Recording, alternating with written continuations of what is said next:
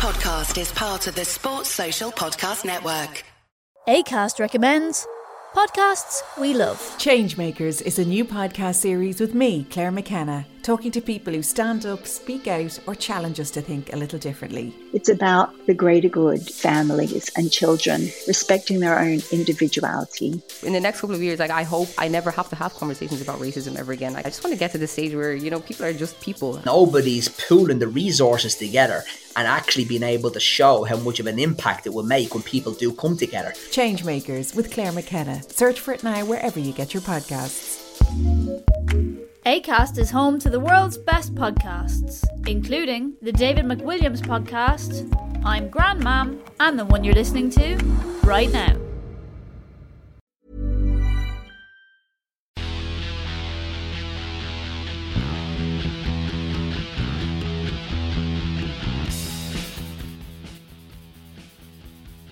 Hello, everybody. Welcome to the Blood Hi. and Wood podcast. We are. This is our first go being live on screen. Those of you listening to this as a podcast, this will mean nothing to you. But welcome to the Not first ever patron only live broadcast. Uh, we are live on the Facebook group, and also this will be available as a podcast as normal. Welcome to Blood and Mud, the podcast that doesn't know what it's going to do with all these masks that it's got left. Quite frankly, Yeah, I don't, don't know what I'm going to do with all of this this stuff. Frankly, I just realised I left the news ticker going before we just. We haven't even got to the news yet. Well, the news is the we're news yet. live on Facebook. Fuck yeah, we are. So Um, people can people can add comments as the come in. We'll we'll read them out and so on and so forth. Um, yeah, I don't know what I'm going to do with all these masks I've got left, Josh. What are you? no, no. I mean, I'm. All I'm going to do is I'm going to knit all of the various masks that I've bought into a sort of uh, what I'm going to call a freedom. suit. I'm going to call it a freedom shirt. uh, I'm going to proudly wear it in Parliament Square. I think you should uh, get some coat hangers and and and make wings as well to show so that you're flying away. I thought you were going to say big 1980s shoulder pads, and I was bang on board. I think. Well, there, I don't yeah. see why these things are mutually exclusive. That's the first. Yeah, you're talking like I've only got one set of coat hangers, you know. Yeah. I've well, you know. I'm saying You'll you could fine. have the pads and the wings. It could be an 80s. You could have He-Man Master of the Universe type setup. Tell me, I mean, we've already had our first review. Uh, yeah, Yes, Agreed. It is freaky. hard correct. agree. Yes, yeah, Um, um, yeah. So uh, yeah, I can't wait. I can't wait to. Um, I went on a train this week, actually. yeah, well, we're supposed to do a Lions We thing were supposed to do, last we week. allowed to, you well, I had to go down to, yeah, I had to go down to London for work, and that was weird. I'll tell you that. So, as somebody who hasn't been on public transport since February 2020, going down a fucking going on a train for two hours and then going across central London was very strange. Just a very just, just You weird. have to wear a mask the whole time. Oh yeah, except when you were eating or drinking. Is the But, shop like, open? Yeah. Um, the only shop that was open at the train station was uh, Starbucks, which had a massive queue because it could only have one customer in at once in the shop. Um, and then they had a very limited cart service on the train, which was very disappointing. Oh, so You know that's what I was want- saying. There was no shop open on the train. It was a cart service. Cart service only. None of that. None of that sort of traveling Wetherspoons vibe that you used to get back in the old days. Well, the cart service is what you always have on the Wales borders line, anyways. If, if I had to get a train from Flint to Cardiff, it was the guy. It was a bloke with a trolley.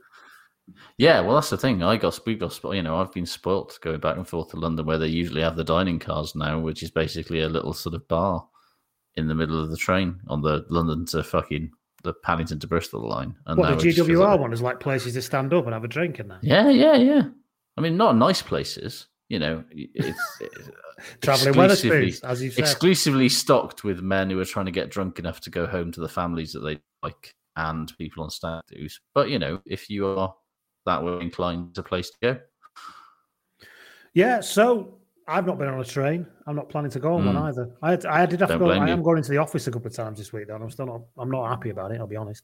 But uh, it's it's it is. You've got to do what you got to do, haven't you? I think it's because my office is in Ellesmere Port, though. I love Ellesmere Port. We've discussed this before, but it's not. We it, doesn't, yeah, it doesn't fill you with complete joy to go there.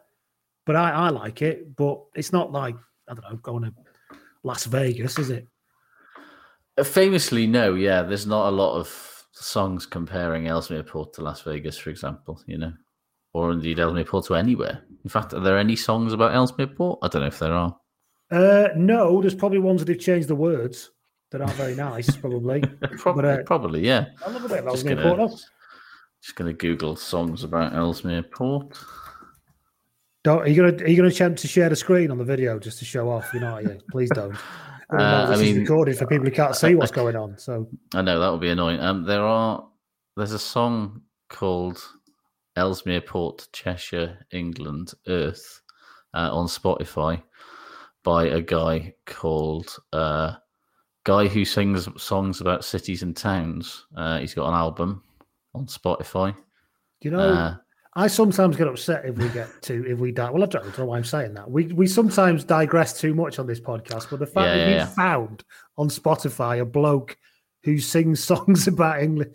Did, did you say. British towns and cities or or Brit- exclusively British, exclusively British towns and cities. Yeah. You Um, make one up about Calais? Calais, fuck off. look, I mean, look. What about you. Dusseldorf? Fuck off. I'll show you now. Look, see, here he is.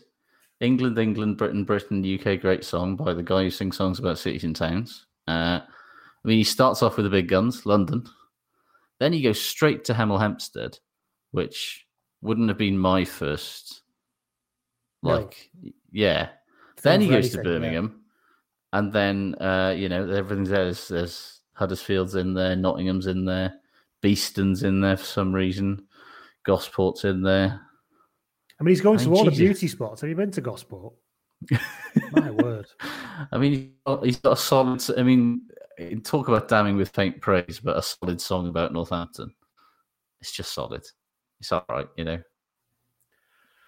So I anyway, mean, well, Christ, well, this guy's written. This guy's written several, you know, nearly hundred songs about stuff. And I don't we used why. to do the uh, what was it called? The uh, the the song we used to do at the end of the podcast. It was called Oh. something. I don't know what it is now. Not the song. I mean the actual yeah, the the set, the whole idea. Yeah, what was that called? I even made a oh play. Oh I made God. a playlist out of it. On, You made a a I can't- on playlist? Spotify, Yeah, I yeah, can't remember yeah. what it's called now. What was that? I mean, our readers will It definitely. was called like the probably- link or the loop. The loop. It was called. The loop in the loop. Yeah, yeah, The loop. yeah, So yeah, yeah, yeah. Who needs that? When maybe we should resurrect that, but just playing a song for a town. Just play a song from a different town every week and That's give this guy who's blatantly, yeah, just written a bunch of songs about a bunch of provincial towns and cities to try and hoover up some Google fucking ranking and Spotify plays. Uh, right. Um, anyway, hello. Yes. I'm Lee. Hi. Those you watch, you can see my name's on here now, even though you know who I am. I think because but uh, and jo- and over there is I mean, you can see it, but uh, I'm Josh. Hi. hello. You can get Um, in touch with. Go on There you go. There it is. at Blood and Mud. And how do Yeah, you people get in touch with you, Josh? Uh, at Josh Gardner uh, and indeed at rocked underscore mag, which I'll Um, level with you. I do a lot better when I can read it instead of having to just. I was going and- to say it's a lot better now. It's written down on a banner on this video, isn't it? Because you could, because people can actually understand what the hell you're saying now. So uh, Yes, yeah. indeed. Or I'm at Lee at bloodandmud.com. As you, as you Mm. know, we are available on Acast, we're available on Apple, we're available on live on the Facebook group for patrons. Hell yeah. and uh, you can do all of that stuff. We're on Apple and all that stuff. Uh, you can go, obviously, patrons. Speaking of patrons, you can go to patreon.com slash blood and mud where you can sign up uh, for extra content, live video feeds now, obviously, as, as we're finding Mhm. out. Uh, Lion stuff, uh, extra rugby history videos, retro episodes, team of the nineties episode was never actually happened. But don't, uh, don't dwell on that too much. There's, It'll cost you two pound a month, or you can twenty pound for the year, or five pound a month, or fifty quid for the whole year. And if you do the five pound, you get a VIP membership, which means you have a go at having a biography done by us. One this week. I think there's more than one. I do apologise because I think some people have upped their stuff and I've missed it. Remind me if you have, but I think I'll find. I know it's terrible, is Um, so basically, uh, in the VIP this week, I'd like to say a big thank you to Harley Worthy, who signed up for an annual membership in the VIP. He's Oh, committed very nice. long-term commitment. Do you know what I mean? Year-long contract. I hope it's a rolling contract, Harley. That's all I'm saying. But um, anyway, I've got Harley down as an Aussie RL convert, played centre for Parramatta Eels, converted and played wing for New New South Wales, got eight caps for the Wallabies, looked promising before being caught with substances. Return to rugby league where that wasn't really an issue. Oh, exactly. That's not a problem in rugby league, is it? So you know. So thank you very much, Harley. Um, if you want to get a bio done or you want to add some more stuff, then go to patreon.com slash blood and mud and you'll find it there. Walk up to the window, stick your hand in your pocket, throw some coin under the glass, you get in the special area. Exactly. Come come and join us in this special area, and uh, Indeed. You know enjoy all But this. don't go near Josh's special area. That's all I'm saying. No, no. upset about it. I've got boundaries. Right then, so we start as we always begin Indeed. with the player spotted. I'd like to Damn thank right. Edward Edward Jenkins, who's a new listener. Josh, we got we get you still get new listeners. Jesus Christ, I didn't think that was a thing. I thought every the whole of rugby podcast world had had a go at us at some point and gone And gone. for me. Yeah. Yeah. Yeah. Uh, we're actually no, we're still getting new listeners, and Edward's been very nice on the message. So thank you. Welcome along, Ed. Anyway, he's he's a new listener, said he, he wants to get involved in player spotted. So here we go. I was on my lunch break at a, on a cafe terrace in Nice Old Town, says Ed. Ed, I'll be Hello. honest, straight out the gate, this is a higher class of spotted than we used to. Dramatically higher. Neath Old Town, maybe, but definitely not Nice. Uh, and who should amble by but injured Ulster and never quite Ireland scrum half, John Cooney, Oh yeah. cla- clad in an oversized Michael Jordan Chicago Bulls vest. Oh, so rugby player 2021, isn't it? Jesus. Um, he's, he and his lady were leisurely browsing restaurant menus, no doubt looking for a spot of late lunch. What else would you do in Nice? By the time I'd clocked who it was, they'd passed me by, says Ed. But if I'd noticed in time, I would have stopped him and recommended the grilled sardines at a nearby bistro, La Tapenade, which is always excellent. Alas, he says, I was slow to draw to the draw, and besides, sardines are not to everyone's tastes. You're right there, Ed. I just True. hope they didn't. I hope they didn't land in a tourist trap where the menus are also provided in English and Russian. Says Ed. I'll level with you. Seafood in general. I try, I've tried many times, but I just can't get with it. What seafood? Yeah, just can't go with it. All seafood. Most seafood, like you know, I don't mind a bit of fish here and there, but like I want to be a person that likes seafood, and I'm just not. Like, give me some even mussels. or even crab sticks. I mean, crab sticks are different. I'll, I'll eat a fish finger. Don't get me wrong. Yeah, they don't qualify like- as seafood, do they? Fuck it, That's basically like a, a wrongly shaped crispy pancake in my mind. But no, I don't know. I just quite. uh Yeah, I don't know. I just can't get down with seafood. And I've been to loads of places where the seafood's great, and I've gone. I really want to like this, but it just smells of fish. My son uh, loves sea bass, and he, Hmm. he, he because I've brought up a middle class toss pot basically. So um, so so um so he um so he cooks. He gets like one pack a week of, Hmm. of sea bass, and he cooks it. And of course, I realise then why I don't do seafood much because the house fucking stinks Absolutely, that's the other four side. days If at you- a time. if you want to if you want to have seafood at home like just you know you better have some sort of like industrial ventilation system going on because yeah it just doesn't work does it No, not at all. Um, so thank you very much for that, Ed. If anyone's got a play spotted, you can send it to at Blood and Mud on the DMs or lee at bloodandmud.com and I'll do my best to read them out, provided, you know, they're as high class as Ed's is, because he's new to the game. He's up. He's sometimes you need new blood to reinvigorate.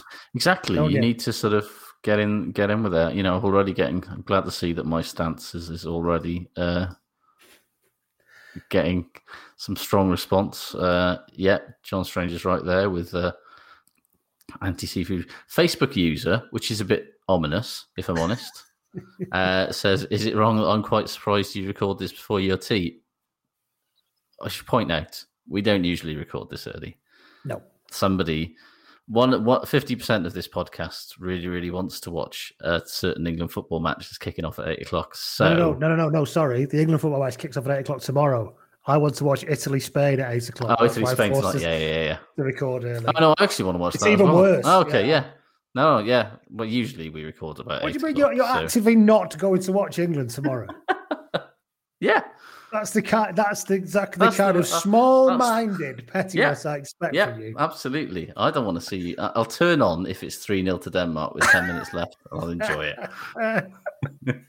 I mean, so Yeah. shall, I, shall I adopt English football Twitter mentality? I mean, why are you being like Yes. that? Why are you being like that? if Wales were doing well, I'd want them to win. I want Wales to win. Why are you being like that? Oh, I feel like I'm on a different podcast all of a sudden. It's great. Uh, yeah. So, um, where are we up to? Seafood. Uh, yeah. I Oh, think like, yeah, we don't. we- See, talking seafood. Yes, crab sticks. we yeah. just done player spotted. Yeah, I haven't, I haven't eaten a crab stick in a while, but the beauty of a crab stick is, is you can pull it off like a string at a time, or you can eat it in layers, can't you? So you're left with just a chew. yes, In many ways, they're the cheese string of the seafood world. And what's not to like really about are. that? I'd never thought about that, but yeah, crab sticks are cheese strings for your soul. No, that's. I mean, that's just Moving on. It's a good. It's a good slogan. They can have it for free. Uh, So yeah, if you got a play spotter, you can send it in to us, can't you? So yeah, so Yeah, yeah. Ed's coming, new listener, and I think we reinvigoration, Logan's run style re- reinvigoration. I'm not saying all the listeners to this point need to be murdered in a sort of science No. fiction like football stadium. I'm not saying No, that. I'm just saying, saying that, that. you need a bit, you know, need to refresh. you know, it's not a Logan's Run sort of thing where you know one in, one out. But you know, maybe at the age of future, let's 30, we'd goes. both be fucking well dead be fucking- Logan's run. I remember when I now. first watched. I remember when I first watched Logan's Run. That didn't seem like a big deal, but now it seems very harsh. It does seem very harsh now, yeah. Uh, right then, some so of my best work since thirty, i.e., this podcast. shall we? Well, isn't that a nice thing to say? It's not true, but it's a Isn't it? nice thing to say. It's not true. Um, yeah. Shall we talk about some news, Josh? I think we probably should. Yeah. Yeah. Oh, I got I got a banner up now, haven't I? Uh, uh, Yeah. There you go. Look. In case Look you weren't sure, we're talking about the news now. Yeah. Yeah. I mean, again, the people who are listening to the podcast not going to have a fucking clue. What, what's- probably a bit, you know, probably a bit annoyed already, to be honest. probably, yeah, probably already a bit video, annoyed. so- That, yeah, yeah. So uh, yeah, let's just get on with it. Um, big news, I guess, Mm-hmm. is uh, COVID apocalypse South Africa 2021. Um, Yeah. yeah, it's not going well, is it? So while we've been recording, it has been confirmed that the Bulls Yes. game is off on Saturday. Yep, for one. Four Bulls players, thank, thank you to James Davis on the Facebook group. One is three. South African rugby bosses have said four Bulls players and one member of management returned positive tests, which, in combination with their close contacts, made it impossible for them to field the team according to a series safety protocols. Series regulations make provision for additional midweek matches. Meanwhile, four positive results among the Georgian team and four additional positive results among the South African players. Yeah, Jacques Nienaber or Nienaber, I never know how to say properly. Uh, head coach has tested positive as well. So uh, I mean, it's all going remarkably well, isn't it? I, can't I mean, it's going about as planned, you know, well, not as planned, but about as a, a lot of us expected it to go at times. But fucking hell, it doesn't make it any easier to see it fucking go this way, does it? Really? I mean, it's very, it's Yeah, so- very sad. So the Bulls game's off. I'm Yeah. Gonna, I'm going to get a piece of paper that I've got up here that I always refer to. Um, the Bulls Sharks game I should on, know this because I've actually got yeah. shifts to cover all of them, so I should know this. But I'm, so the Sharks game is on tomorrow. Yep, Sharks game tomorrow is on. Bulls game on the weekend is off. South Africa versus Georgia, which I believe is the only other warm up game that South Africa were going to get um, before the Test series, is extremely unlikely at this stage. Um, yeah, 10 players in the Springbok camp now, um, according to Johnny Fordham at The Sun. Um, Good lord. so Nienaber, Andre Pollard, uh, Marvin Orie, Frans Steyn, Frans Malherbe, and five backroom staff all got it, which is yikes. And the first test is in 18 days. yes. So that means that obviously a lot of them aren't going to get out of isolation until four days before that. Or is it 10 day isolation in over there? Uh, yeah, I don't know, and dep- it will obviously presumably depend on them passing tests, etc.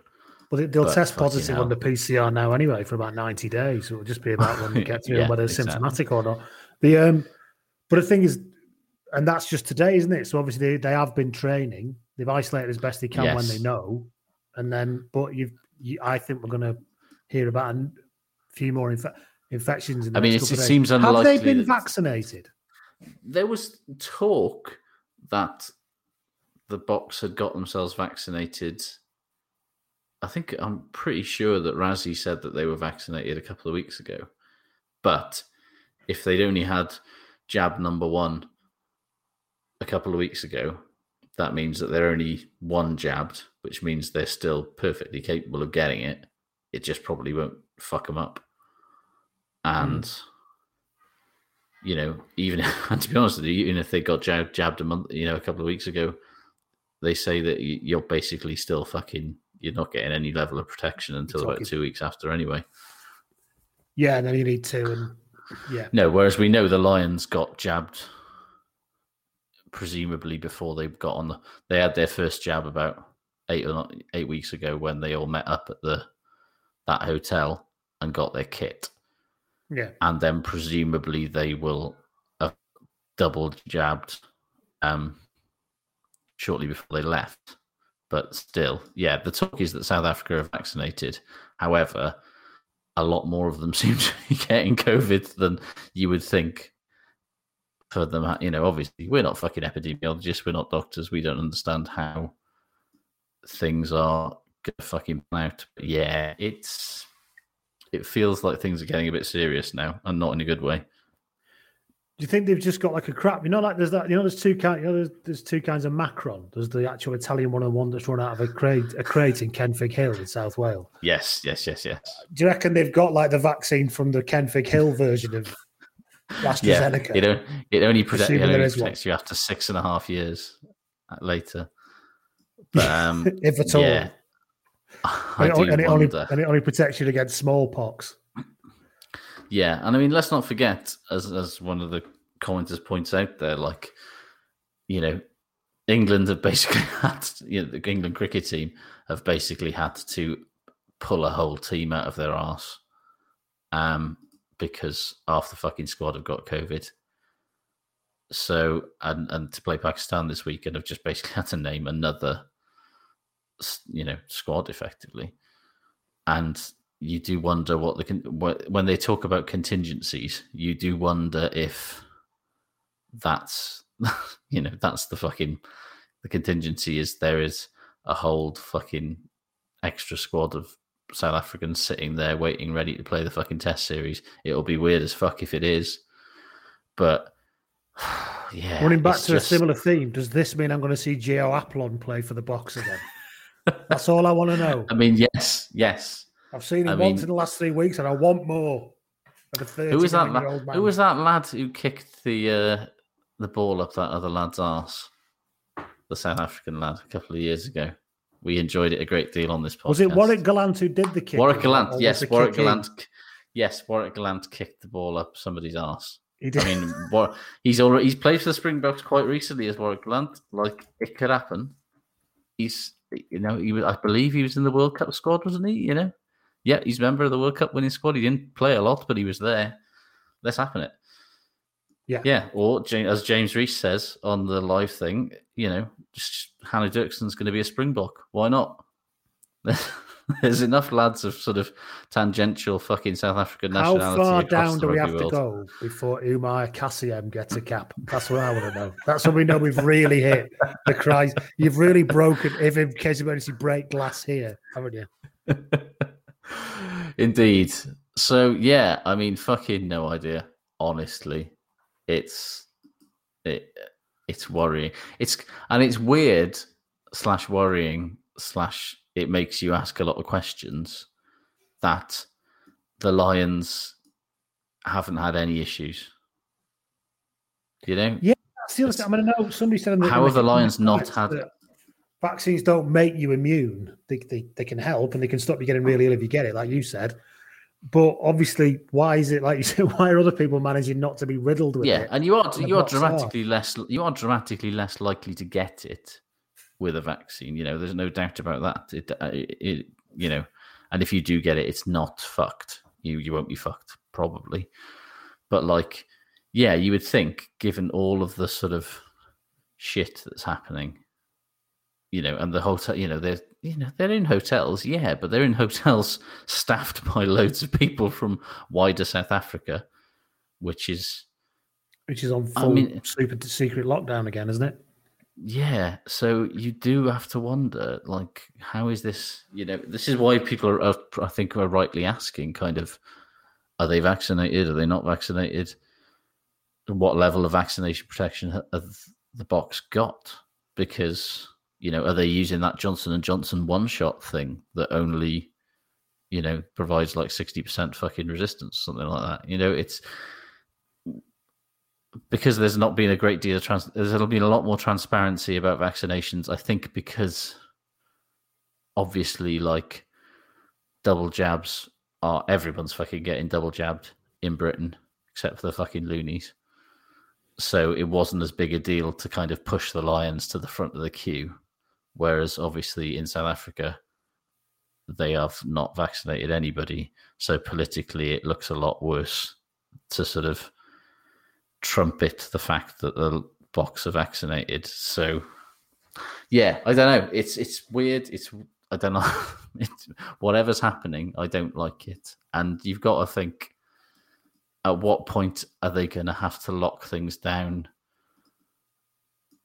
You know, like Hmm. tour games and warm up games shall not happen because, like, every single one of those seems to now be an opportunity for bad shit to happen and with a test series in three weeks or whatever it is, you know, at what point are they going to go, you know what, lads, just hunker down in a fucking hotel and train your balls off for three weeks and then we'll have the test series? I think we're probably going to get there in the next couple of weeks. Well, I suppose it's just fingers crossed the test series now, isn't it? Yeah, well, this is the thing now. I mean, It's like, they're definitely not parachuting another team in on Saturday, are they, for the Bulls? That's definitely not being considered. It's just all off. no. Yeah, initially there was talk that they might reschedule it, but now I think they're just like, yeah, it's fucking done, lads. Which, I mean, given the what's going on, do you wonder if Warren Gatland might be tempted to change his team up a bit?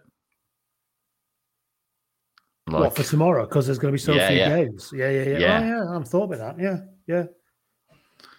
it's because you know who knows this might be the last fucking warm-up game you know hopefully it won't but it could be and does gats really want to sort of have that test team not having had a couple of games under their belt to at least sort of get combinations and everything together i, I, I don't know but I don't think he'll care when he sees that they play Umar Kassiem at eight. I think he'll, he'll throw whoever he wants in there. Won't be a problem. yeah indeed but uh yeah i don't know it's fucking it's all getting a bit grim isn't it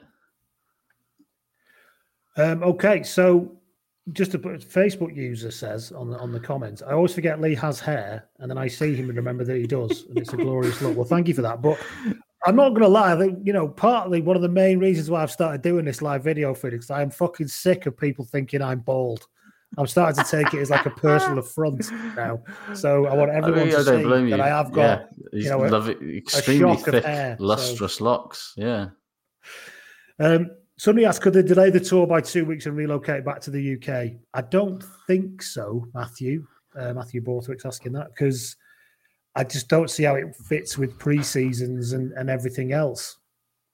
Yeah, I mean, what they could do is relocate. I mean, the big issue is depending on how vaxed the Boks lads are, it's not so much about getting the Lions in, but it's getting the Springboks into Britain. You know, because this is why the Rainbow Cup didn't happen because Welcome British to Britain, government. lads. Off you go to Yeah. Hounslow Premier Inn. We'll see you in three weeks. Yep, you will. You'll get to walk around the uh, exercise yard outside for ten minutes every day, and otherwise uh, enjoy f- flicking a rugby ball at the wall for It's eighteen a, hours. it's a, day. very well stocked vending machine.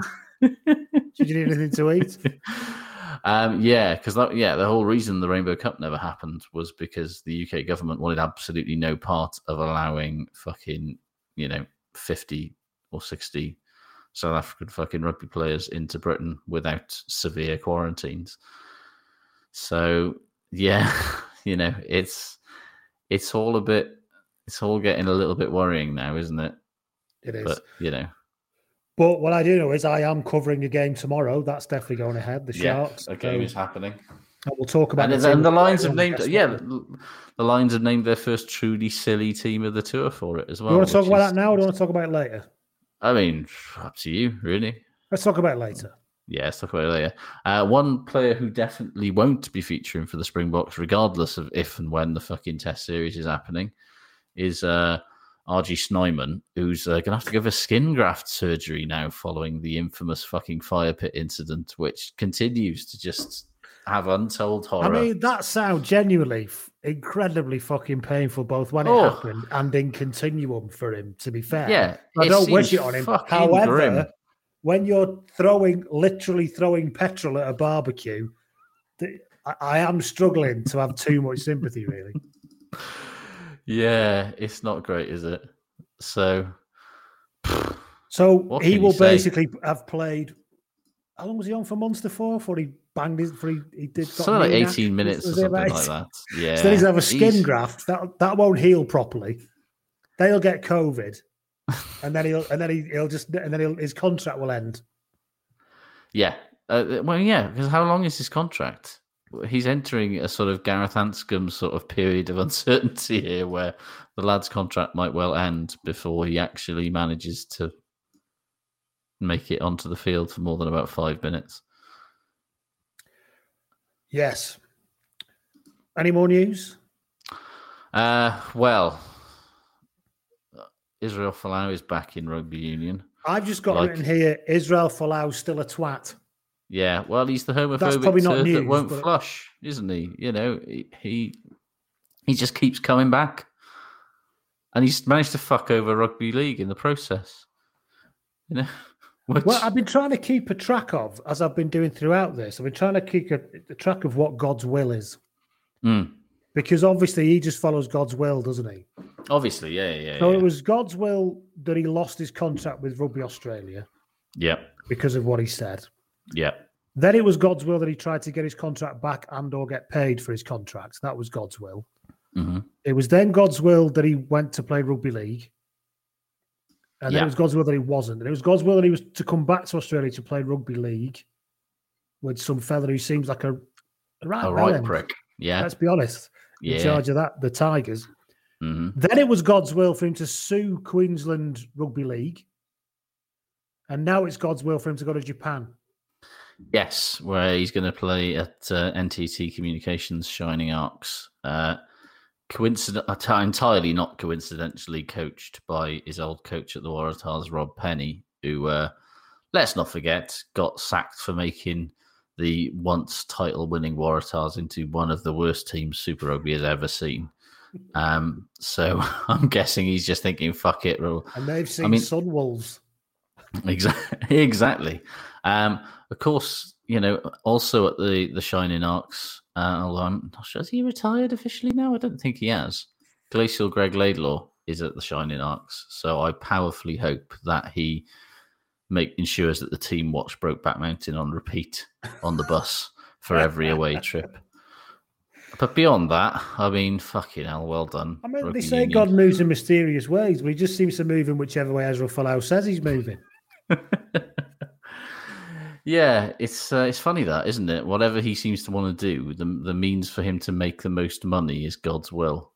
Every, Which every time he goes to pray on it, he Yeah. comes back. He comes and back God with- always wants Yeah. him to try and get money out of people.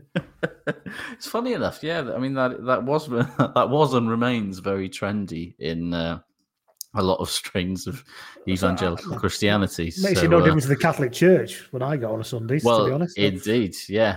But you know, the whole prosperity gospel thing is is a is a real thing in the evangelical world, and you know, good Christ, you know, good Christians are rich Christians because God will bless you with lots of money if you're a good Christian, and He's clearly just taking this to the to the nth degree of just whatever He wants to do.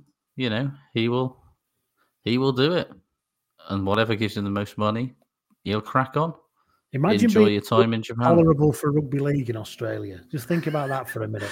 Even mean, they couldn't off- find a way of making it Straight off the bat, you know, AFL want no part of you and the NRL wants no part of you. You have got fucking problems.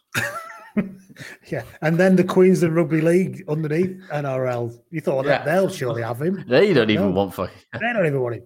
Hey, AFL, they don't know what sleeves are, and 90% of the players have got mullets, and somehow they are too progressive for you. I was watching some of that recently, and it's you know, it's a strange old game, isn't It's, it? I find it weirdly compelling. I find it Like, incredibly I fascinating. and yet- really. Uh, I- it's like, why, yeah. did, why have you stopped again? yes, yes, exactly this. It was just Well, getting going then. Why have you stopped again? I've wa- I've watched loads of games of AFL like over the years in bits and bobs because they're always on in you know mid morning on a Saturday on fucking BT or whatever, and I always get sucked into it. I always really enjoy it, and the athleticism and the skill and all that sort of stuff is really good. But I, for the fucking life of me, I am no closer to telling you what the rules are than I think, I'm, I'm just the going to day I started watching it. because you kick it. I think you're not they allowed, do. You're not allowed to tackle below the waist. I know that, Yeah, which is an interesting way to which is approach a contact really sports. Fucking have to- you have to- interesting. You have to be honest. Yeah, If you catch the ball, you can you claim like a fair. It's like a You mark, a isn't mark. it? Yeah, It's a mark, isn't it? But you don't Yeah. have to call a mark, do you? But most people do. No, most people do because then you can have a punt at goal. Or a punt at getting a better pass off because you've got loads of time to like weigh it up. Yes. And then you have Yeah. a punt at goal, and the fella. Well, they're, they're not in the butcher's coats anymore. They've modernised, haven't they? It comes forward. No, they're now in, in two they, fingers. but they're always wearing very ugly baseball caps. I don't understand why. I mean, I know it's Australia, it's very hot, but it's like, could they not just not wear the baseball caps? And they restart by bouncing the ball on the floor so it goes really Yeah. high up in the air. That that I must take enjoy. loads of practice because bouncing an oval shaped ball so it perfectly bounces Bounces vertically. up in the air. Yeah, yeah. It's there's a lot of skill involved there, but I just don't understand why any of it is being done in, at the moment when it's being done. Because sometimes they appear able to run with the ball, but then sometimes they don't. and you have to do to the, bounce. They've got to you have to the do the haven't they? punchy pass, the punchy pass thing, or can you throw it? I think you've got to do the punchy pass, but then um, so they mainly seem to do the sort of the kicky pass instead. But I mean, there's just a lot going on, and I've looked up the rules, and I think I understand it, and then I watch it, and I don't understand it. So It's like GAA. I love watching the GAA football, Same. but I don't understand any of the tactics. So I'm like watching, No. thinking, "What is this good? Is is this? You know, like, I can watch association football and go, "Oh, they play the ball on the floor very nicely," or they play a long ball game, or they're a very rigid pressing team or something. Watch rugby Hmm. union and go, "Oh, yes, they run these patterns and all." Yeah, yeah, no idea. Ice hockey's the same. Everything's moving so fast. How the fuck do you coach this? How does anybody coach ice hockey? I mean, ice hockey I understand because ice hockey has a computer game that I can play that I used to play a basically allows. computer. I used to get Yeah. an ice hockey computer game, and to this day, every time I hit the puck, it said icing, and something went wrong. And I still don't understand what that is. Yeah, icing. What's is when icing, Josh? Icing is basically when you clear the ball up through across the opponent's blue line. You have you can't just smash it. You can't basically like hit it up the field. You can't just long off. ball Lariat Tony Adams it, but we're not. You can, but you have to. Obviously, they have offside in hockey, but you can't just. no, that's not it. obvious. It might be obvious to you. It's not. Yeah, you do have you do. There's offside in hockey, but you can't yeet it basically up. Like if you got the puck in your own defensive area, you can't just fucking hoof it away in a sort of classic English centre back sort of way up the field and hope for the best. You have to you have to hoof it up there to a level where somebody in your team has a chance of catching up with it. I So so, and if you it goes, if basically you just yam it up there and there's nobody within 20 yards of it, that's icing, and then you get a penalty against you in your own penalty box. It's Oscar Turner just commented that we know nothing about ice hockey. I definitely don't, but we should watch him up. I have watched it and I like it. I just hey, I, don't- just explained don't what icing was. How you coach Fuck it. you. I don't Yeah, understand how it- you coach it because it got- just looks like a lot of people running about. I mean, a lot of it is that, but I've got quite into ice hockey over the last couple of months. There you go. That's what he said. But sometimes you can do it and you beat the icing call, Oscar Turner, because your player gets up and it doesn't hit, get the other end, but you're not quite there yet. I sh- I've, So no, I've seen hit this. it as hard as you can at the bottom of the fence and make it go all the way around, like in a big, like sticking to the side, like a big. you can do that, but you just you've got to make sure that somebody's going to catch it up at the other end. right. But um, yeah. Anyway, we were talking about uh, Israel somebody just- weren't we? Yeah, we were. Uh, Facebook user uh, says that uh, the South African news reported that the Springboks were getting the Johnson and Johnson, Johnson vaccine, which has a 66% effectiveness, which so basically, they left it too long and decided to wham everybody with one jab of a with shit the one one. jab, yeah, the one jab Johnson and Johnson one, which is yeah, clearly not like. I mean, you know, you've got you've got a six out of ten chance of not getting COVID, which certainly leaves a whole hell of a lot of forty percent chances there of getting fucking COVID. So, shit. Somebody just commented in the Facebook group: "If you're a man down, you can." If you still talk about Oh, ice hockey now, I Yeah, we are, We've yeah. moved on. We've Yeah, moved yeah. on. God, we've opened up the you know between there's there's all sorts of stuff going on as uh in the comments here. We've got people talking about minor league baseball. We've got people talking about Korean baseball. It's all happening. People saying we should adopt a minor league baseball team. Uh, I've already got a minor league baseball Does team. Korean thank you very baseball come with a deceptively spicy sauce? I mean, it does because Korean baseball, unlike uh, American slash Canadian baseball, um, basically just don't give a fuck. Like Kerrig doesn't give a fuck. Um, so, like, whereas America's and baseball is sort of stuck in a sort of time capsule of 1950s kind of oh we don't want to be too fucking la-di-da and we don't want to flip the bat in the air when we hit a home run and all this sort of stuff. In korean baseball they're like yeah you flip that bat motherfucker. You do whatever you want. You showboat like a bastard which i think any sport that discourages their players from showboating not good and also as john strange says crucially korean baseball's trophy is a giant sword which Wonderful stuff. Indeed. Anyway, more news. More Is news. there any more news? There is, uh, yeah. Uh, Far- Chris Farrell, Jordan Larmour have all left the island camp injured. Uh, Yes. Peter O'Mahony's left because he can't be asked. She's got a holiday booked, which is the best. Just absolute fucking baller. Like explanation for why you're not going to play No, what he said was test against to America. Start, to start his pre-season, his off Yeah. season. which is well, basically, yeah, he's very old and he needs a rest, and Yes. so Peter He's off to a spa town to drink four pints of sulfur water to try and Uh, yeah, fair play to him. Uh, you know, at Peter O'Mahony's age and experience, if he goes, I want to go on fucking holiday, actually, you're just gonna. If you're Andy Farrell, you're gonna go. Well, to be honest with you, mate, I'm gonna fuck off for the Lions anyway. So, Yeah. yeah, crack on.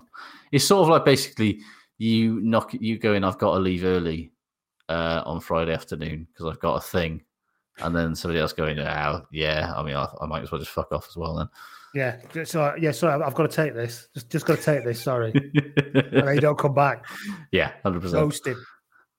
Saloon doors flapping. That's all that's left of you. Yeah. So I mean- um, go on. Still, though, uh, for all this talk of lion stuff, um, it's probably quite good that they didn't move it to Australia as everybody was wanging on about them being doing, uh, because Australia's just cancelled the Australian Grand Prix again because they they can't realised get every. shit and nobody wants to watch. Well, yeah, because because Formula One is stupid. Um, but no, they realised that they can't get everybody in under quarantine. We've they realised that we don't want to watch a lot of tax dodging midgets driving around in cars for four hours for no reason. And a race is completely decided by how fast you can operate a fucking wrench. I mean, Other terrible accents are available Absolutely, at bloodandmud.com. yeah. But um, yeah, that the the the uh, Australian Grand Prix wasn't due to take place till November, and Australia has already gone. Now lads, it's still gonna be fucked by then. So, yeah, imagine if the Lions was trying to play this week. I mean, I know the NRL's still going on, but the NRL players are trying their damnedest to get the season cancelled by having fucking barbecues. You, So- you, you, you can't get COVID. You can't push COVID through that much human growth hormone. No, exactly. no, it's right, actually so the it's- it's, it's actually the secret. It's actually the secret cure. Uh, what other news we got? Um, Hugh Jones has signed for Harlequins, He has, yes. Uh, just in case they Just- weren't quite baller enough. well, because he was going to go to uh, Bayonne, wasn't he? And then they got relegated. And he, funny enough, he fancied keeping his eyes in his sockets, so he didn't want a year in the French second division. So uh, yeah, fair play. So that could be a, a- that they'll have Mar- they could have Marcus Smith, Joe Marchant, Hugh Jones, Tyrone Green. I mean, it's going to be fun, you know. Hugh Lewis Liner. Yeah, where who do you drop from that back line that's just won the Premiership? To you know, Is Esterhuizen still there next year? Is this his, was it his last game? I don't know. I think he's still there. Yeah. So yeah, you know, you're not dropping Esterhuizen because he basically made everything work. Um, Joe Marchant played very well this year, and you know the only other position he's played is fullback, where again you're not exactly going to drop the fucking man in possession of the jersey there either. Yeah, fair play. They're they're going to be stacked in the back line next season, and they'll have uh, what's his face, the American lad back as well, won't they? Who's injured this season? The centre. Yeah. Yeah, what was Oh, it? what was his name? Come on, this is why we're doing live broadcast now. What's his name? What's his name? What's his name? What's his name? I mean, James Reese is saying Aaron Morris. You drop Aaron Morris, maybe, yeah, but um, nobody's come up with the name of Harlequin's American centre yet, which I'm very disappointed about. Ex NFL centre. You always have to preface with that. Uh, Paul Lasike or Lasky, uh, Lasike, Lasike, yeah. it? Yes. Uh, right. So yeah, Hugh Jones signs for Quins. Fair dues. Yep. Uh, Lee Halfpenny's done his knee ligaments as expected, um, which is very sad. But I mean, God. Um, Hundred caps and out. Maybe could this be it now? I think. I mean, when you look that it's going to be a twelve to eighteen month easy for an ACL, he's already thirty something now, isn't he? Lee Halfpenny. It's he'll do well. You know, his professionalism. He's thirty-two. His professionalism and work ethic probably means that he might pick up the odd cap here or there, particularly as Wales don't have huge fucking stocks of good fullbacks at the moment. You know, after Liam Williams, Jonah Holmes played very well on Saturday, but I'm not sure I want to trust him as test match anymore. But uh, yeah, so but they've called in Aneurin Owen from the Dragons, who's been very good this season, so that's quite exciting. Um, but he's a centre, so I'm not sure why they haven't called in like for like. It probably just does show how kind of bare the cupboard is fullback wise for Wales at the moment, with uh, with Liam Williams off and Halfpenny injured.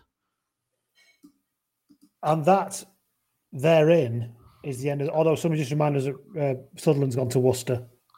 Yes, everyone's gone to Worcester. That's where all. That's, you know how like all the Scottish players Now you can't relegated anymore. Doesn't matter. Yeah, exactly. Go wherever the fuck you want. Is that the end of the news then? I think it is the end of the news. Yeah. It is now. Turn, turn the ticker off. Turn the ticker off. Yeah. News is over.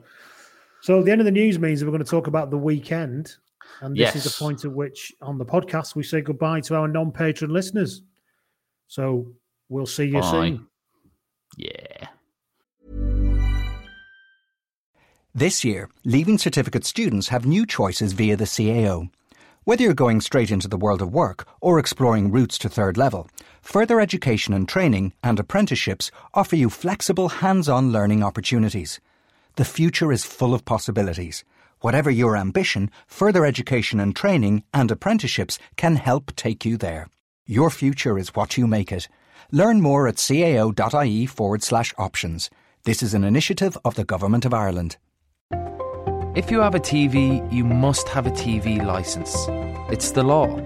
Choose the convenient option and pay online, anytime at tvlicense.ie. Your TV license made easier. Brought to you by the Government of Ireland.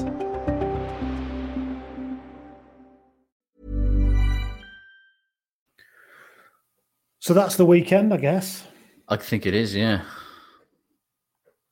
Should We, we, uh, welcome back our non-patron listeners we certainly do. uh, to do the shit good ratings as we always do. Indeed. We start with shit first? Can I start with? Shall I start with shit? Yeah. Will Greenwood. Fucking hell, he's hard to listen to. Isn't couple he? of re- reasons. The Barnet. Yep. Yep, uh, terrible. start. Now, obviously, very close. I mean, I've got quite spiky hair on top, I guess. Just want to make that point again. I do have hair on top of my head. Yeah. Um, but I thought it's a bit narrow. It looks a bit. It's a bit. He's gone too high and too tight. It's a bit Stan Laurel, gone a bit wrong.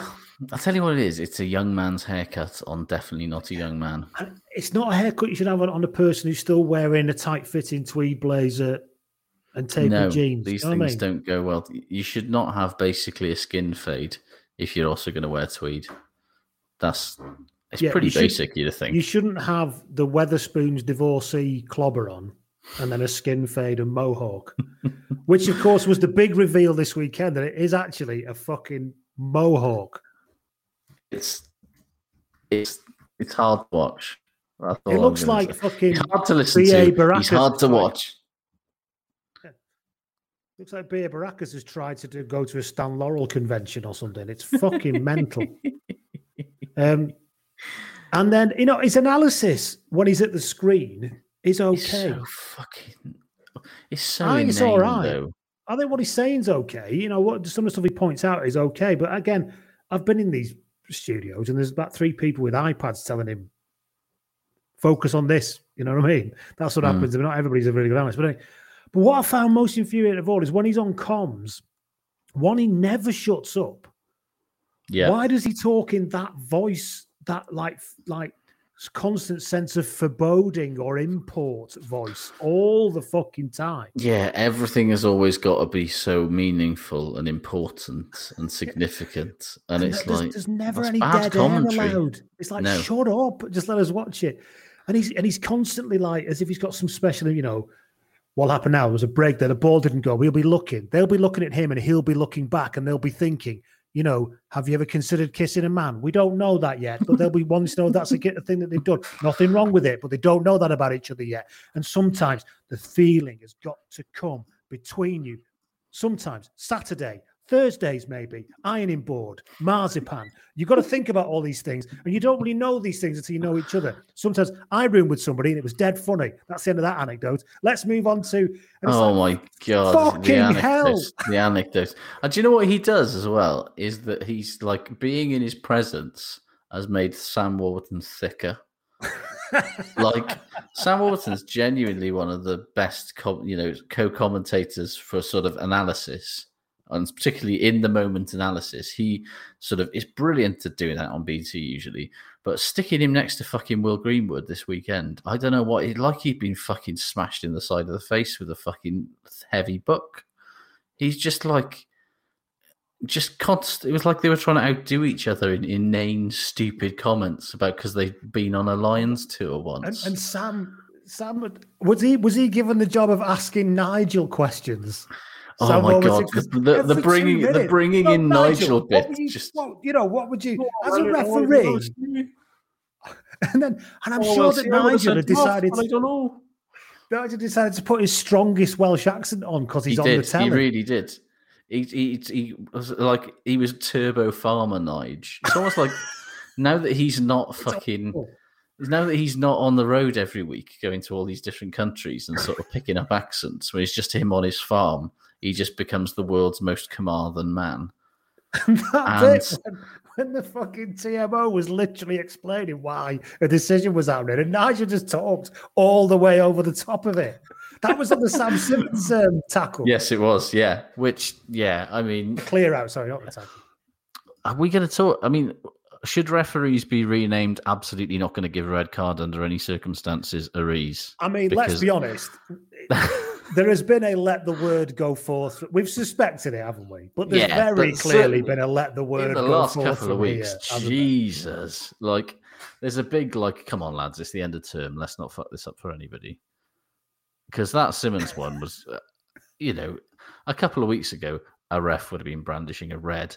The USA lad that sent fucking Max Malins, uh, Malins going fucking like a Catherine wheel can count himself very lucky to still stay on the like. It was just like I don't think the what are we Simmons one was a red card. To be fair, I don't think it was a red, but I think that there would have been a case for it to be a red. It was definitely a yellow. I think there's nothing I wrong with there mean- being with there being a slight correction, you know. And I, I, I think he got his arm underneath, and he, he his momentum had got a bit. He It was wasn't. he reckless, it wasn't though. completely. I don't think completely reckless is a funny term, isn't it? But I don't think. I I err on the side. Of, I don't think it was that reckless, really.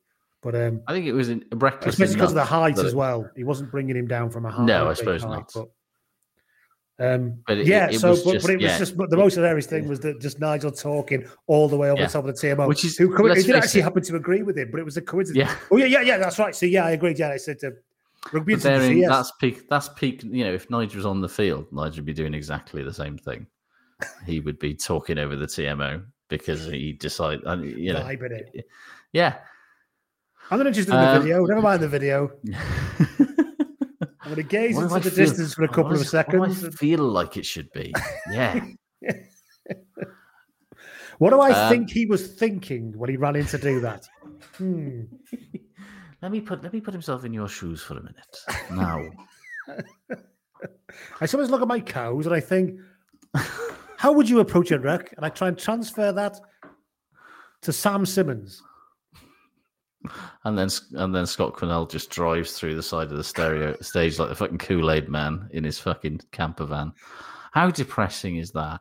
Scott Quinnell, a fucking dual code legend, and and not a bad analyst of the game when he wants to be, has been reduced to shouting muggy man who drives a camper van around Britain. He used time. to do that, that bit on Sky when they used to cut down to the bloke in the with gallery. the, with the fucking tablet. Yeah, yeah, yeah. that used to Which be him. He'd go, he'd go Yeah, you know, let's see what's he was in happening the here. And he'd tactics. he was in the fucking tactics truck. yeah, it's not called that. but yeah, No. the equivalent of, Yeah. yeah. And now he's just, yeah, he's just, I'm. It was. I'm in a oh. pub. I'm in a pub with some people. There's Look. people here watching the rugby in the pub. Ugh. I don't. I don't. I don't understand who it's for. I don't understand who's enjoying that. That's It's- going. Scott Quinnell is now Duff Man. He The Welsh is, Duff he Man. is. He really is. It's. You said I wouldn't have to sleep with you. As you said I wouldn't have to touch any drugs if I slept with you. Scott Man says a lot of things. Oh, I mean, it's really bad. It's. I Oh, powerfully want to see now Oh. Scott Quinnell doing Duff Man lines. Me too. Who surely he's on cameo. Surely we can get Scott Quinnell to do like to do some run some Duffman lines for you know ten quid or whatever. Actually, I'm gonna look Scott I don't think he is. I didn't see it. I I saw him on Cameo when we did the deep dive on Cameo the other week. Uh, I mean, I can't find him. Maybe he's on one of the alternative sites. Ben Foden. Ben Foden's on one called Memo. I think, I think you found out that that's spelled Mimo, Is it Memo? I don't know. and I've got no idea that was a joke. But um, no, ta- no talent found.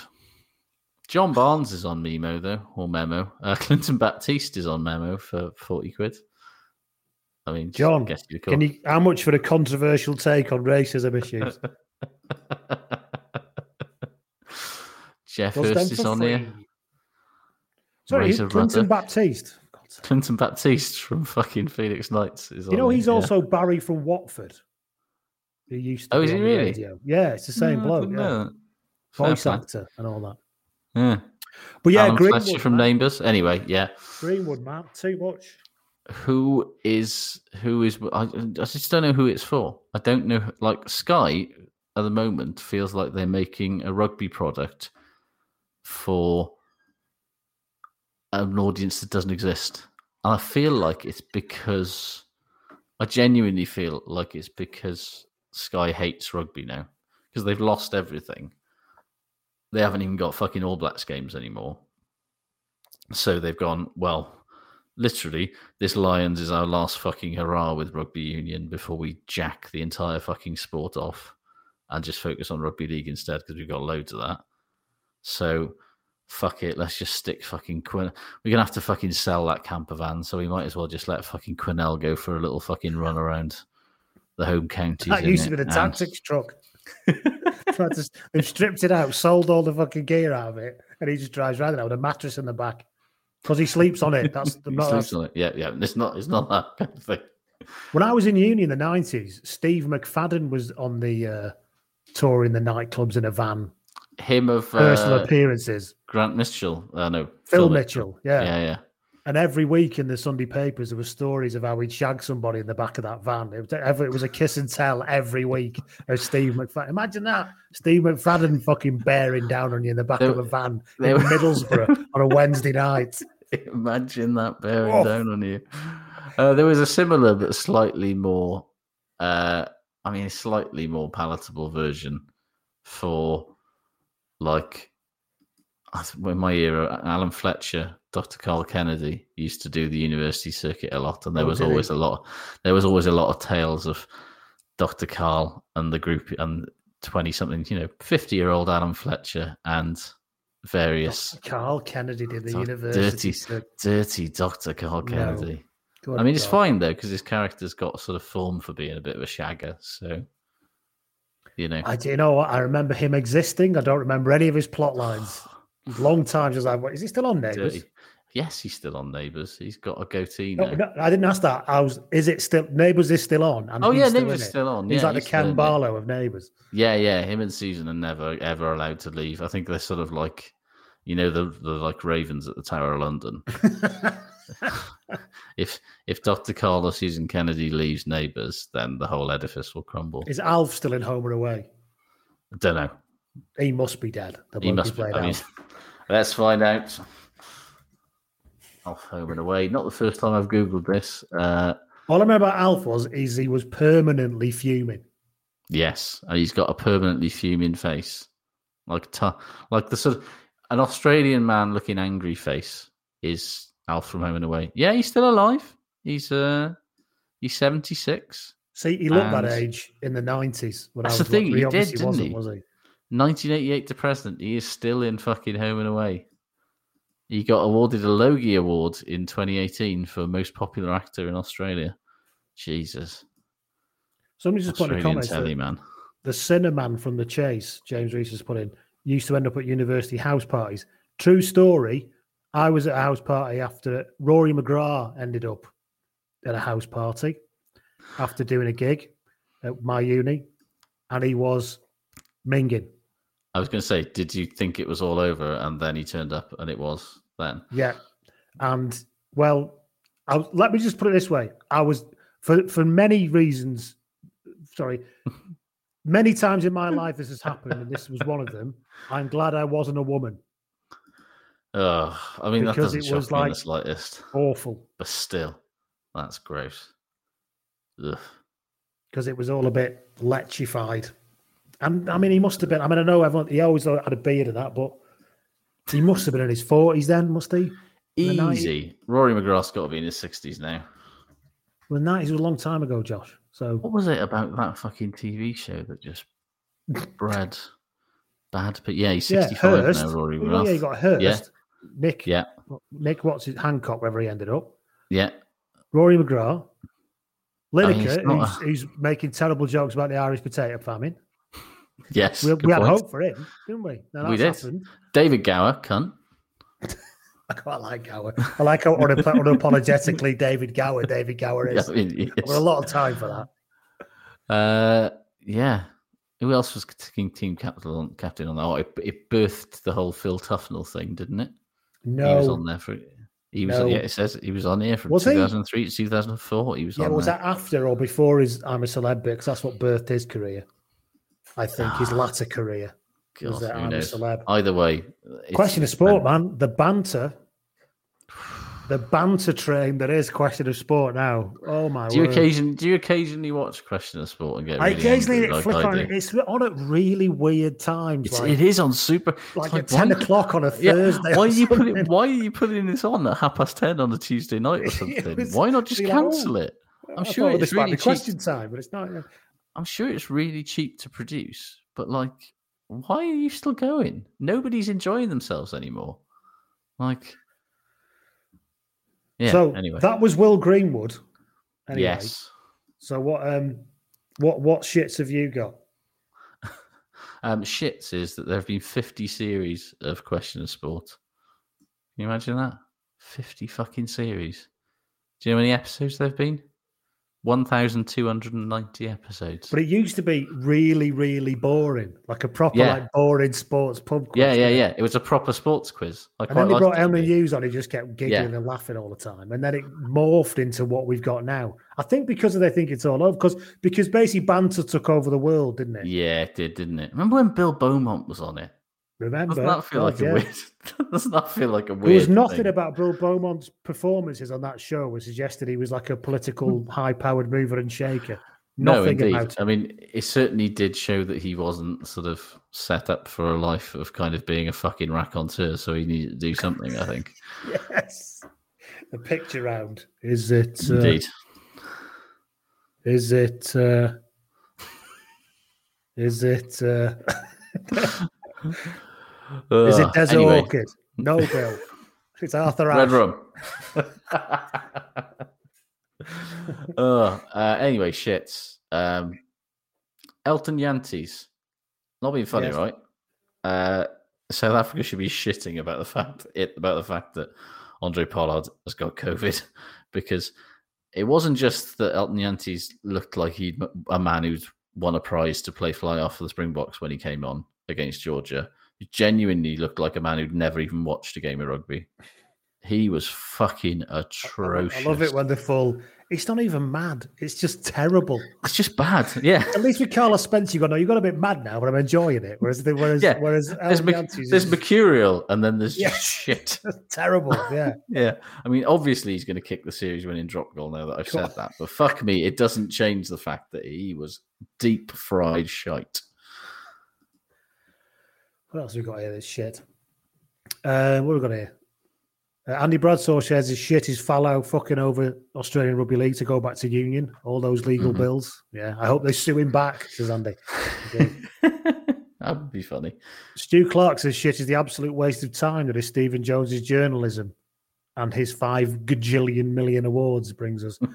I've not read it, but he was quite scathing about Hamish Watson, wasn't he? Uh, yeah, he gave him seven out of ten while giving like Courtney Lawes nine out of ten. And like I said, nobody deserved a fucking nine out of ten in that game. He fucking loves England rugby union, Stephen Jones. He really On a- does. On a powerful level, Yeah. beyond all reason. beyond beyond the level that I think makes any sense to me. Like, this isn't Stephen Jones. Like, is is he English?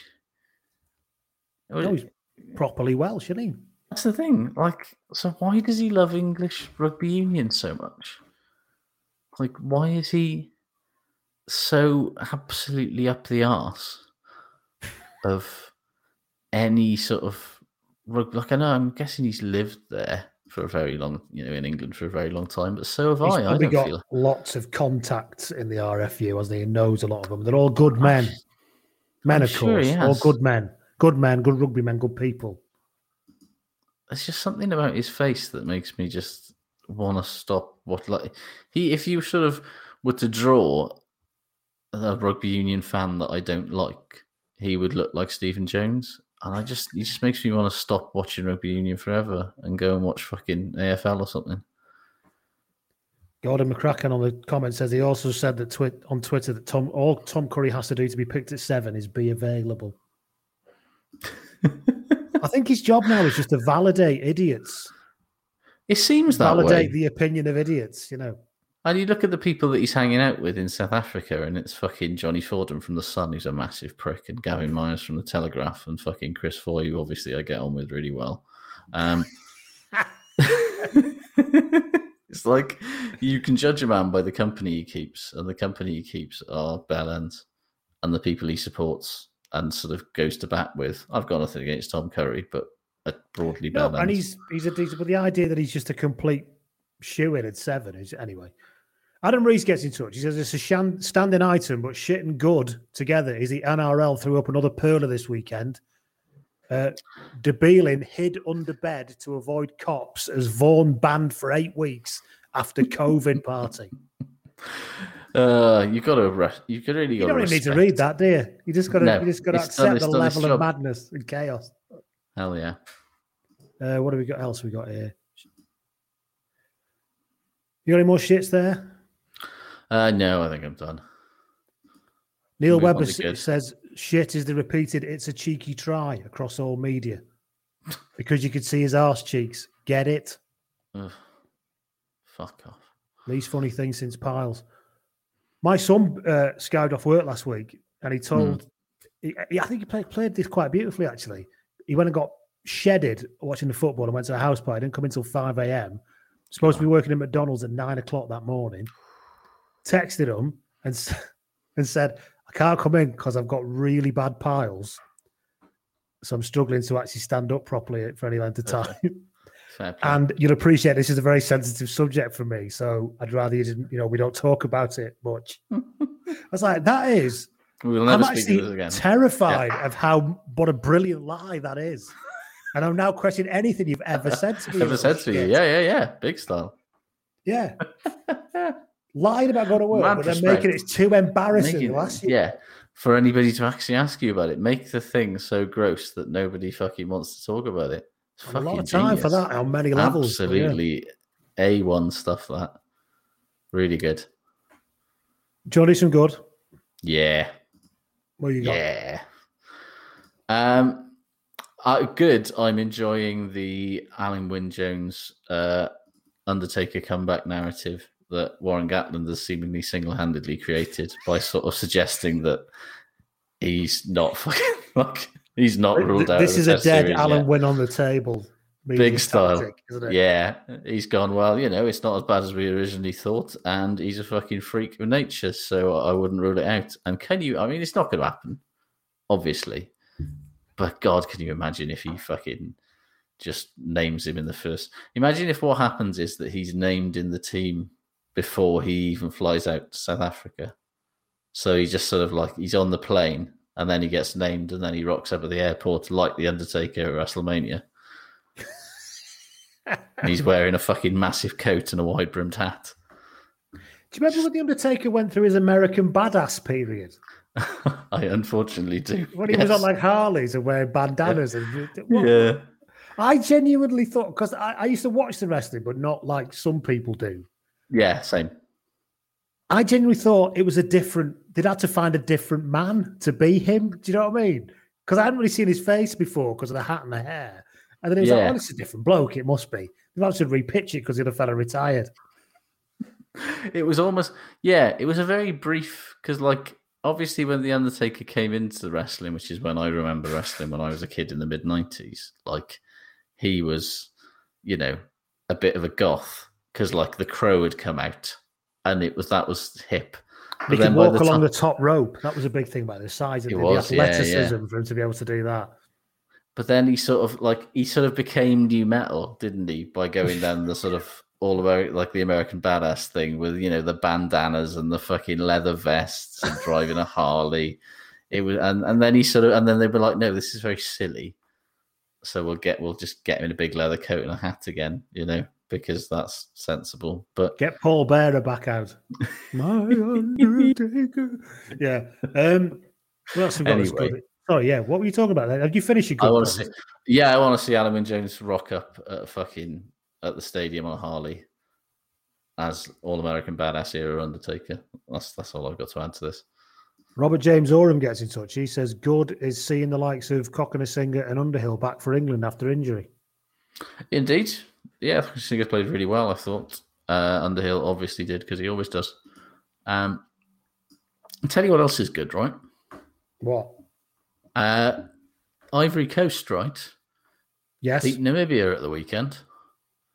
Ivory in- Coast of the World Cup 1995 appearance. Exactly. And dead Beat- player, Ivory Coast. Yeah, and beat Namibia of always getting fucking Africa two slot and the World Cup seeding thing. Um, yeah, Namibia now need to give a pasting to um, somebody this weekend to stay in the qualification race for the Rugby World Cup. But um, long way to go. But Ivory Coast, you know, have put themselves in a position where they could actually qualify for the first Rugby World Cup since 1995, which would be amazing for the sport, I think, frankly, because, you know, think about what in the last 20 years, how those sort of African nations like the Ivory Coast, you know, like Nigeria, like Tong, you know, all the kind of North African, Central African countries have benefited from finding lads who are like born in France or in Mm. England who are maybe not getting a fucking look in from uh, then you look local from either France or England internationally and have gone, well, just come and play for, you know, the Ivory Coast instead, you know, or come and play for Nigeria or come and play for whatever. You know, imagine, particularly in France, how much talent there probably is matriculating around in sort of areas with high sort of migration in, in southern France who, could, who are probably shit up rugby players but can't really get a, you know, I'm not saying they're going to be fucking world beaters, but they can be Namibia. You know, Mm. they can be uh, regular at World Cup and bringing stuff to the game that maybe other teams don't have. So yeah, fucking rock on, I say. The uh, Ivory Coast, the biggest memory, one of the biggest memories of Ivory Coast, they played, they were in Scotland's group, I think, in 95. So this might be the Yeah. biggest end memory I have, but they were in Scotland's group in 95. And they were playing, long story short, I was in the union watching a cricket game, student union, watching a cricket game. And there was about five overs left, and England were playing. It was quite a tight game. The rugby union team came in, insisted on it being turned over to Scotland Ivory Coast. Half the cricket team fucking shouted about it, and a brawl between about six men kicked off over cricket versus Scotland versus the Ivory Coast on All telly. that over uh, Scotland beating the Ivory Coast 89 0. Yeah, there you as, go. Uh, as I've just discovered. But uh, yeah, yeah. Some so fella from East London in the cricket team was going, "There's only fucking five fucking overs left," and then you know, it all went from there. Really, it I mean, a bad looking at that it went downhill scoreline- and tailed off.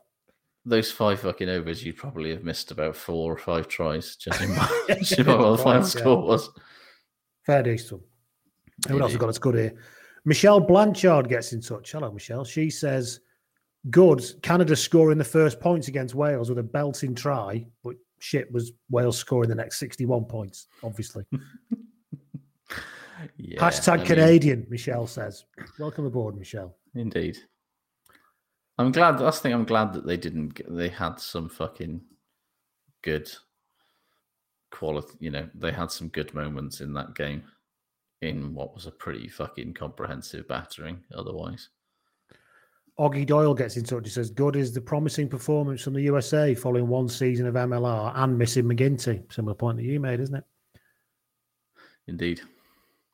Uh, 10 Ep says, even though it was a one sided match in a stadium with no atmosphere, it was good to be back in Cardiff watching live rugby at the weekend. Yeah, we shouldn't take away from that either. And with the England game as well, you know, it was really good to see fans back in the stadium and not have to have fucking shitty made up crowd noise. Indeed. You got any more goods? Uh, one good actually, Ben Thomas.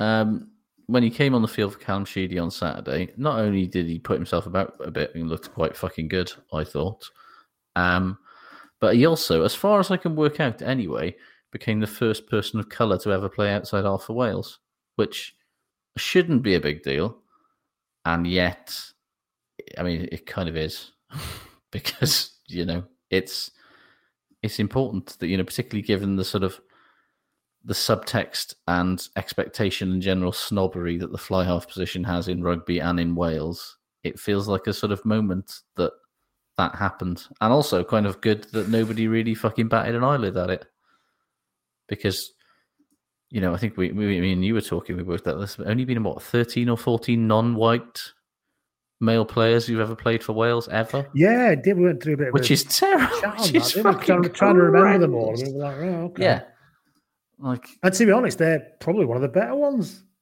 Yeah, I mean, there's probably been more people of colour playing for Wales than have played for Ireland, say, or Scotland that we can work out.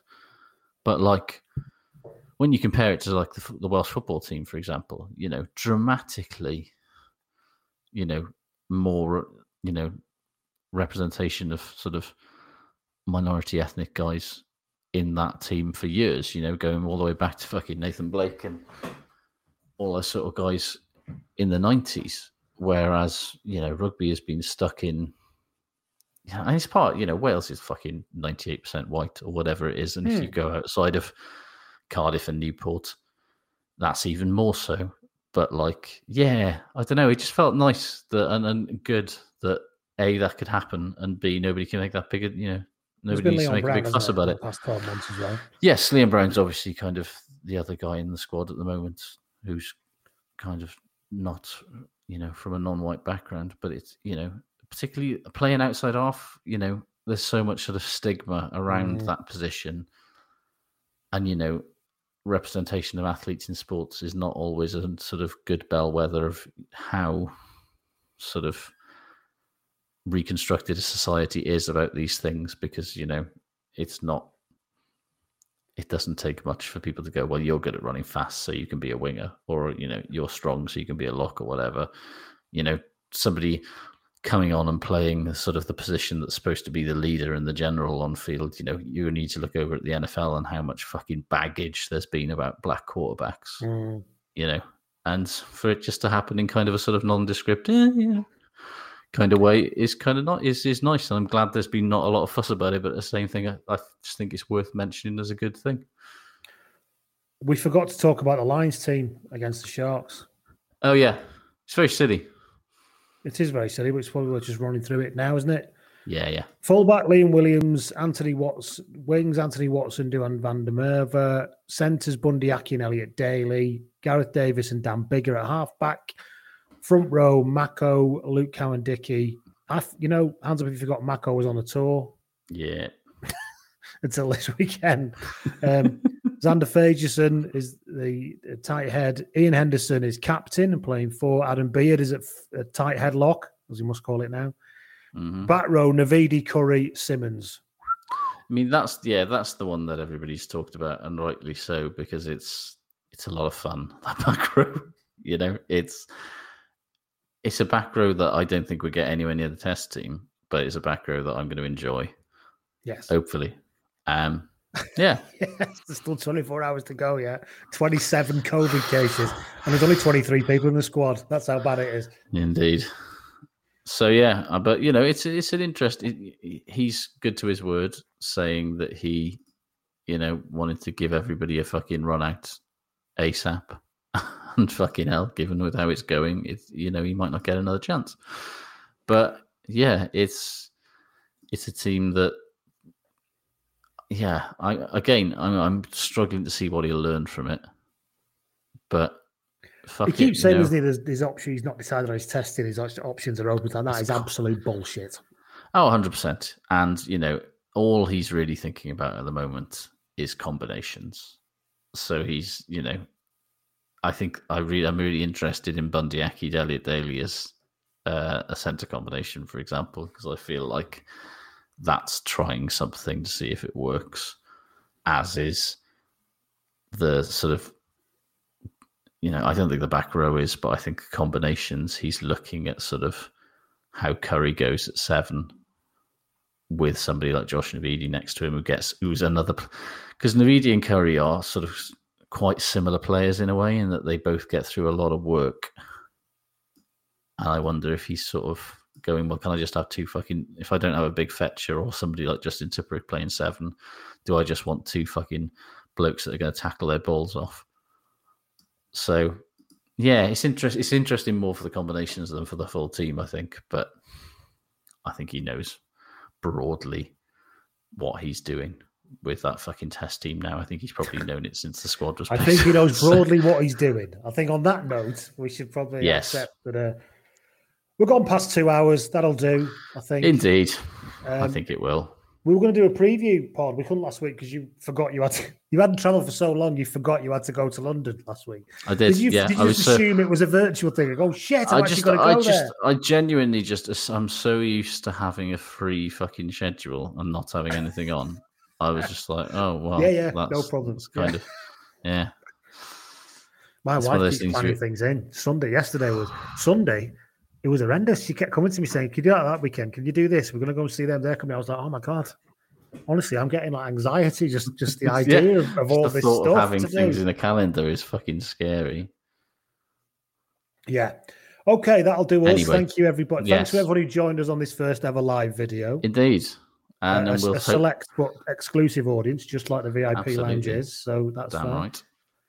And we'll see you all and speak to you all next week, probably because there's no Indeed. game Saturday. So we'll have to do it then. no. Take care, everybody. Bye. Bye.